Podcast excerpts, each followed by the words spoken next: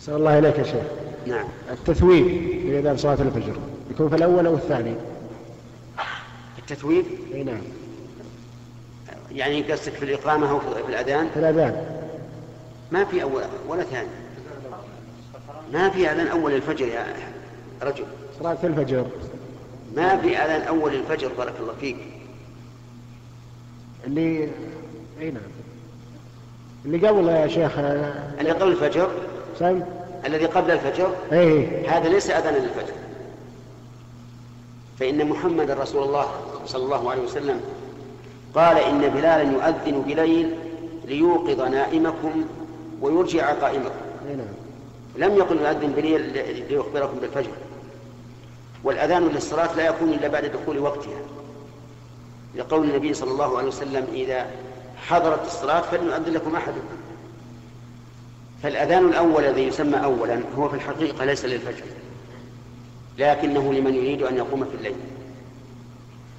والتثويب الذي هو قول الصلاة خير من النوم إنما يشرع في أذان الفجر الذي هو الأذان بعد طلوع الفجر وما ورد في من الحديث إذا أذنت الأول لصلاة الفجر فالمراد بالأذان المراد به آه نعم.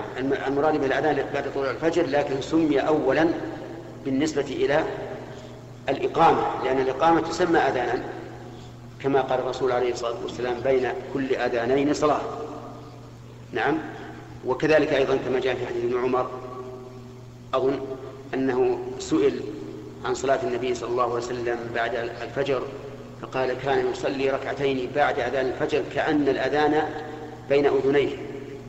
قال العلماء المراد بالأذان هنا الإقامة يعني كأنه يقيم بمعنى أنه يسرع في سنة الفجر لأن السنة في سنة الفجر أن تخففها.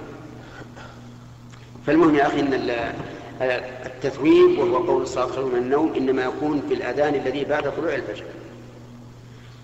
اللي يفعل بالحرم يا شيخ؟ الحرم شيء يفعل به. في أذانين يا شيخ. وين فيه؟ في الحرم.